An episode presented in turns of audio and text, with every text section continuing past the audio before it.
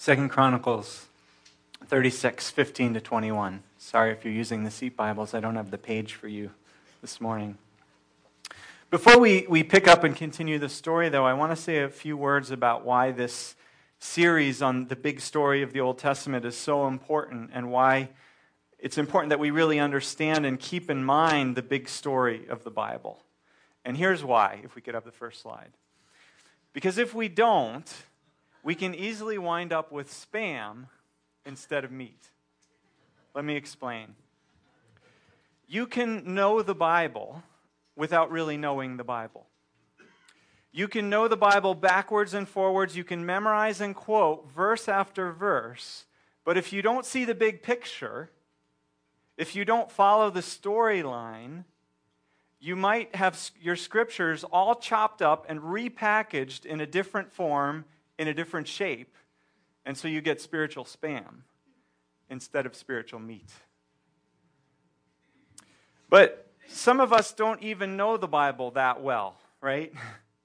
There, there's some of it we don't understand. We come across some verses that are confusing. We come across Bible stories maybe we're not sure we like.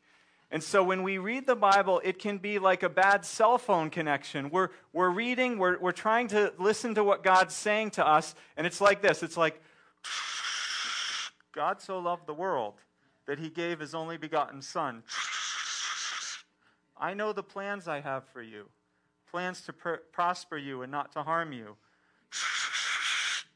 I can do all things through Christ who strengthens me.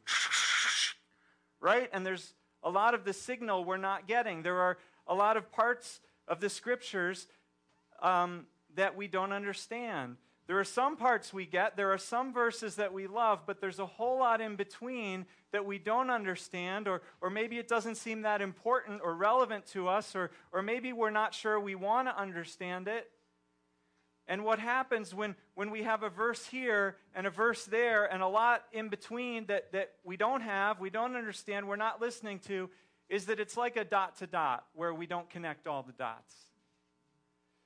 Look at this. The, the Bible's like this. It, it's a very long book. There are, there's a lot there, verse after verse after verse, each one like a dot making the complete picture. And at first glance, it may, maybe isn't immediately obvious what it's all about. Any guesses what this is a dot to dot of? Some different ideas. I couldn't tell what it was supposed to be until I did it. But, but if, we, if we take care with, with each verse of Scripture and we follow the storyline, eventually it starts to become clear. This is two penguins. it's more clear if you color it in. So here's the analogy I'm using. This dot to dot represents the big story of the Bible, what it's about, what it means, and it requires taking the whole thing into account. Because here's what's happened if we don't take the whole thing into account. If we just do our dot to dot with the parts we understand, the parts we like, the few verses we've memorized, we wind up with something pretty different. If we could have the next slide. Maybe a butterfly uh, this is the same dot to dot, but some of the dots aren't used. These are the verses that, that sound like static, that we don't really understand or we don't like, and so we skip over them, and the big picture we take away is different, right? Or how about this one? This next one was done with a pretty sophist- by a pretty sophisticated theologian, don't you think? again, same dot to dot, but again, not taking all of the scriptures all of the dots into account, not following the storyline. I had fun preparing these illustrations, by the way. Um, how about this next one? This is the person who says all those theologians make it way too complicated. It's really pretty simple. When I add up the dozen or so verses I know, which are the only really important ones, I'm sure, it's just about love. And none of these are quite right, right? They're drawing data from the same source, they're pulling scripture from the same book, but they don't know the storyline, and so they're coming up with a different picture, a different view of God, a different vision of the Christian life, a different theology, a different worldview. And I can tell you there are a lot of these alternative pictures going around these days by the name Christianity. But they aren't the real deal, and that's why it's so important that we know the big story of the Bible so that we can keep in view the whole picture and the point of the whole scripture, and then we can take each verse, each dot to dot, in line along the way as we get to know our scriptures. So, with that in mind, let's continue the story. We're following this outline. We could have the next slide. We've looked at creation, how God created a good world, but then it all began to unravel as humans turned away from God and sought to go their own way. And this turning away culminated in, in the, the first part of the story at Babel, aka Babylon, where humanity gathered together to forge a future apart from God. Then we saw how God began to address this situation by calling out a couple, Abraham and Sarah, to live by faith and promising to make them into a people, to give them a land, and to bless all nations through them. We saw how God grew Abraham's family into a mighty nation and then rescued them after they'd become enslaved in Egypt, and God made a covenant with them at Sinai. God would be their God, present with them. They would be God's people. They would keep God's commands. They would live in God's land, serving as a kingdom of priests, a holy nation as God taught them how to live, a witness to the whole world of the true God and of a different way to live. They would be blessed if they were faithful to God, but if they broke the covenant, if they turned away from God, they would be cursed. And we saw that again and again they did, in fact, disobey. Yet God remained faithful to God's covenant with them. God led them into the land God had promised them, even though they lacked faith in God. Well, then in the land, they quickly devolved into pagan, feuding factions. And so God raised up a king. And this king united them, protected them, and led them in being faithful to God. These were what the kings were supposed to do. And God promised to King David, that first king after God's own heart, an unconditional covenant God made with him that, that he would never fail to have a son to sit on the throne over God's kingdom. Yet David's descendants turned away from God. They broke God's covenant again and again. And so we begin today's story facing a tension.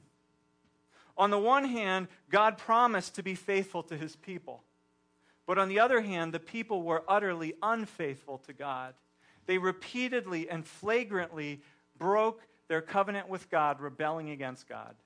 And so, what is God going to do? On the one hand, God is compassionate and a gracious God, slow to anger and abounding in love, as we saw in Exodus 34. But on the other hand, God is also a just administrator of justice in the world. God does not let the guilty go unpunished. Further, on the one hand, God made an unconditional covenant with King David, promising that David will never fail to have a descendant on the throne. Yet on the other hand, God's covenant through Moses laid out curses and consequences for breaking the covenant, for rebelling against God. So, how will God resolve this dilemma? Well, in today's chapter of the story, so to speak, we begin to find out. And what we find is that after, hundred year, after hundreds of years of God's people turning away from God to worship other gods, and oppressing the poor, and victimizing the weak, and filling Jerusalem with bloodshed and injustice, and ref- refusing, after the prophets warned them again and again to turn back to God, refusing to change their ways, God could not justify holding back punishment any longer. God's people have violated their covenant with God so repeatedly, so flagrantly, so continually that God finally brings on them the curses of the covenant. God, who for so long had defended his people and fought on behalf of his people, now turns and fights against his people. God comes at the head of the Babylonian armies and attacks his people and defeats his people, destroying Jerusalem and leading the people into exile in Babylon. And so, everything God had built up to this point to save his people, to work through them, to bring salvation to the world, God now tears down. The whole structure God had set up, which was held together by God's covenants with his people. It's all now unraveling and dismantling. Remember this triangle? This key set of relationships which the covenant held together. It all falls apart. God becomes the people's enemy instead of their protector and provider. the land is taken away from the people. God removes the people from it so the land can rest from, from the abuse and the oppression the people have been heaping on it and can enjoy the Sabbath rests that the people had denied it. And the people, while they're killed, they suffer, they're taken into exile to a pagan land far away. Further, God's presence leaves the temple, and God's temple is destroyed. The sacrificial system, which provided a way for the people to seek forgiveness for their sins and restoration to God, is brought to an end. The Davidic king is taken from the throne and exiled into Babylon. It's all come apart, it's all come undone. The curses of the covenant have been visited on the people. This is like the fall back in the Garden of Eden um, all over again. The people are disciplined, they're punished, they're cast out of God's presence, the place God had made for them. They're no longer protected, they're no longer provided for there. And for the people, when this happens, it, it's a huge crisis of faith. It's a huge theological crisis. Because here's the thing they don't think they deserve all this. They don't think that what they've done is all that bad. They're so at home, they're so familiar with their sins that for them it's just normal. You could call it normalized disobedience. There's a lot of talk today about normalizing, right? About not normalizing hate, not normalizing bigotry, or on the other hand, not normalizing gender fluidity or gender dysphoria. This word normalizing, whatever your politics, it's a real thing. Once something becomes normal, it no longer seems so wrong. And it had happened to the people back then, and as Christians, we fall prey to it too. For example, do you know how often and how strongly the New Testament speaks against greed and slander? And yet, we live in such a greedy culture, such a materialistic culture. We live in such a negative, critical, slandering culture. We don't think these things are such a big deal. After all, we know good people, maybe godly people even, who are greedy and we don't even see it as greed. And if, if God called us on it, we'd be surprised. Maybe we'd be shocked. What do you, what's the big deal, God? Everyone's doing it, even in church. Well, that's what the people are facing here at the exile. And so they're shocked, they're scandalized that God is passionately against them, that God isn't being faithful to the covenant anymore.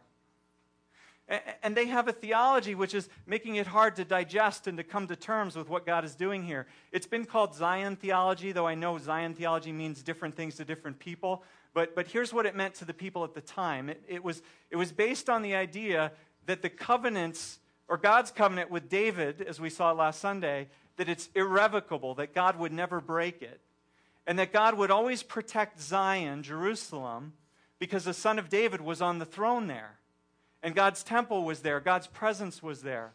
So, how could God possibly, how could Jerusalem possibly be destroyed? God would never let that happen. The king is there, the temple is there. And yet it does happen. And this is a theological crisis. And so they're wondering is there actually no God? Is God less powerful than we thought? Well, this is where the prophets come in. God sends the prophets to help the people process and come to terms with what God is doing here. And so there are preaching prophets like Ezekiel and, and Jeremiah who, who speak to the people and they accuse the people of, of breaking their covenant with God. And there are the historian prophets from whom we get the historical books like Samuel, Kings, Chronicles, which tell the story of God's people from God's point of view to explain why the people are in exile, everything that's led up to it, how they violated the covenant, how they've been unfaithful again and again, despite God's faithfulness. And so, interestingly, a lot of the Old Testament was, was written or it was compiled together during this time of exile. It was collected and treasured through the work of these prophets, these inspired godly people. And these prophets are like covenant lawyers. They're prosecuting attorneys for God who say, No, you are guilty. Remember the covenant. It's all in writing. Here's what you committed to do. Remember? Here's the consequences if you didn't. Remember? And here's how you've rebelled, how you've broken the covenant again and again. And so that's why you're now facing the consequences of your unfaithfulness, the curses of the covenant found in the book of Deuteronomy. And so there's a lot of judgment and condemnation in the prophets. And guess what? The prophets in their day were not popular. Because those who, who hold to this Zion theology, especially just as Babylon is moving in and threatening Jerusalem, are, are, are, saying to the prophets like Jeremiah, No, we are God's people. This is God's city. How can you be siding with Babylon? How could you even suggest that God is on Babylon's side? You're a traitor. That's what you are. You're against your country. We're God's country. And, and, so Jeremiah, especially, is persecuted and he's charged with sedition and treason for what he preaches. But he and Ezekiel and others turn out to be the ones who were right. God did not defend Zion, God did let it fall. And so they were proved to be the true prophets of God after the fact. And, and there's a warning for us here about not letting our nationalism and our patriotism blind us to what God might be saying, which might be surprising and unexpected. But the prophets aren't all gloom and doom. They also offer hope and comfort and encouragement because God's judgment is not the last word. After all, God did make an unconditional promise to David to always place one of his descendants on his throne and to always be faithful to his people. And so the prophets hold out hope, they hold out comfort, particularly for those who remain faithful to God in the midst of this terrible exile. Because while the nation and the kings went astray, all along there were faithful individuals, faithful communities of people who feared God, who loved God, who remained faithful to God, who put their faith in God. They're sometimes called the righteous remnant. And they're suffering along with the rest of the people, and they're wondering, what is happening? How will this end? Is there any hope? And so they need encouragement for their faith to make sense of this and to know how to trust God in the midst of all this. And so the prophets offer them hope. The prophets give them glimpses of the future, of a better future, of a glorious future. The prophets say, even though now everything's falling apart, everything's in darkness and confusion, have faith, have hope, be faithful, because one day God will make a new beginning. A future where God puts aside his anger, puts aside this punishment toward the people, and God restores you again as his people in the land. And so the prophets tell the faithful and guide the faithful in how to live in exile. In exile, they're not a people. In exile, they're not in the land. In exile, they have no temple where they can go and be close to God. In exile, they're not governed by a king, but rather they're scattered. They're among the great empires of the earth. They're governed, governed not by a king, but by the word of God spoken through the prophets. And, and God says through the prophets, Watch and see, I'm going to do a new thing. I'm going to work now, right now, in and through these world empires. They may be pagan, they may even be beastly. They're pictured as vicious and grotesque, oppressive beasts in the book of Daniel. But God is going to use these empires. And God is going to use the faithful remnant of his people as witnesses among these empires. And so the question for the remnant is how are we to live in exile among these empires? And the prophets give them three answers. First, it's okay to weep, it's okay to grieve, it's okay to ask questions. We see this in Jeremiah and Lamentations and Habakkuk in the Psalms. Go ahead, God says, I know it's confusing. I know it hurts. It hurts me too, right, parents? It hurts when we discipline our children. But then, second, God says, live wisely and faithfully in exile. Make the best of the situation and represent me well there. And so Jeremiah tells the exiles in Jeremiah 29 build houses and settle down. Plant, they're in Babylon. Plant gardens and eat what they produce. Marry and have sons and daughters. Find wives for your sons and give your daughters in marriage so that they too may have sons and daughters. Increase in number there, do not decrease. Also, seek the peace and the prosperity of the city, Babylon, to which I have carried you into exile. Pray to the Lord your God for it. Pray to the Lord for it, because if it prospers, you too will prosper. In other words, live your life and be a blessing right where God has planted you. God's doing something bigger here. Go with it. We also see in the book of Daniel, which we looked at earlier this fall, some examples of how to live this out. some stories, some wisdom for how to live godly lives and to be godly witnesses in exile. When you're a minority and, and when the place where you are is not your home. And we Christians today relate to this, right? We feel this way, and so there's great instruction for us here about how to live our lives, not cloistering ourselves off to avoid impurity, but mixing it up with those around us, seeking to be a blessing to others and to impact and influ- influence them for God because God is at work among the nations. Well, then, third, um, the prophets give an answer about how to live in exile, um, which makes the first two answers possible. This third answer, and that's that the prophets give the people hope. They encourage them and they point them toward a bright future. The prophets talk about the day when, when the people of Israel will be restored to the land. Isaiah, in particular, describes this like a new exodus. This time, not from Egypt or from Babylon, but God will come and will set his people, or sorry, this time it's not from Egypt, but rather it's from, ba- from Babylon that they're going to receive their exodus. They're going to be brought out. God's going to come and set his people free and bring them back through the desert and settle them again in the promised land. The temple will be rebuilt. God's presence will be among them again. A Davidic king will once again rule over them. But of course, the question is why in the world will it work this time? It's never worked before. The people have never been faithful to God's covenant. And the prophets have an answer for this too. God will take care of the people's moral and spiritual weakness and their proneness to sin. God will send a good king, not like so many of the kings after David who led the people astray, but a king like David, a true son of David who has David's own heart. And God will make a new covenant with the people. And this time, God will send his own spirit into the hearts of his people to give them new hearts, hearts which want to be faithful to God. And so the people will be enabled to love God and be faithful to God. And as a result, they'll indeed be able to be a blessing to the nations and to fulfill their purpose to be a kingdom of priests and a holy nation and the blessing that they were meant to be. And so Isaiah 2 looks into this future and this hope. The law will go out from Zion the word of the Lord from Jerusalem. Many peoples will come and say, Come, let us go up to the mountain of the Lord, to the temple of the God of Jacob. He will teach us his ways so that we may walk in his paths.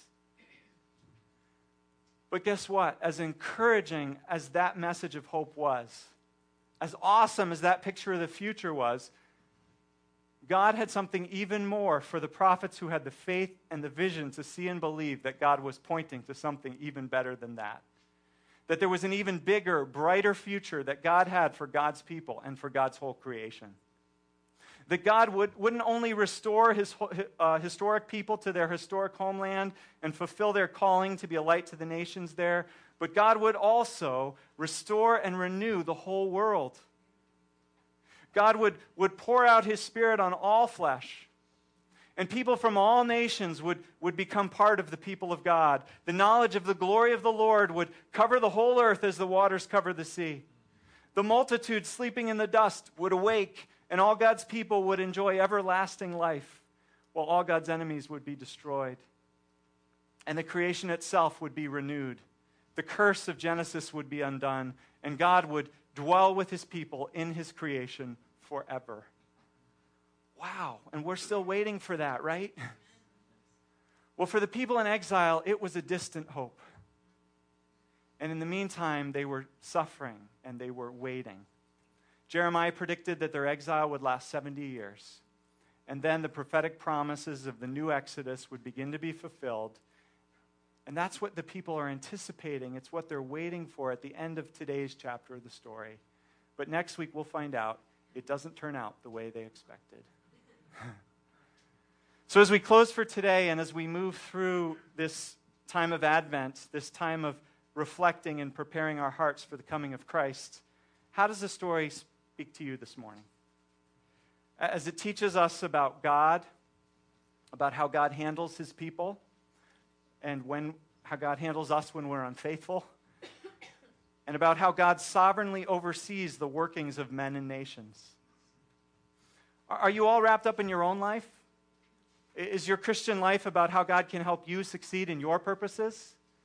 Or have you submitted your life to God's purposes? Have you submitted your story to God's story and allowed God to take your life and use it how God wishes as part of God's bigger story, God's bigger purposes for the world? Have you found your place in that story? And how does the story speak to you as it warns us not to allow our sin to be normalized so that we think it must be okay with God because everyone's doing it? Is there something God's Spirit has been convicting you and nudging you about lately, but you've been rationalizing saying, oh, it's not that big a deal. Everyone else is doing it. And what does the story say to us about our patriotism, our, our good love of God and country, which nevertheless, if we're not careful, can blind us to God's word? When our sovereign God may have a different view of our nation and other nations and how to best handle international matters in his world. And finally, how is the story speaking to you as it teaches us how to live in exile? With mourning and grief, with tears, also with confident faithfulness that, that we're here to bless others, we're, we're among the nations to show them our God. And finally, with hope that God has great things planned for those who remain faithful to Him, even in the difficulty and the surrender, suffering, not surrender, but suffering of exile. However, God's story is speaking to you this morning, will you take time as you prepare your heart for the coming of Christ to listen and to respond? Let's pray. God, we thank you that you loved us so much, that you gave us this story to warn us, to teach us, to correct us, to encourage us, to give us good news, and to point us toward your Son, Jesus Christ. I pray that our hearts would be fully open to what you want to say to us through it. Amen.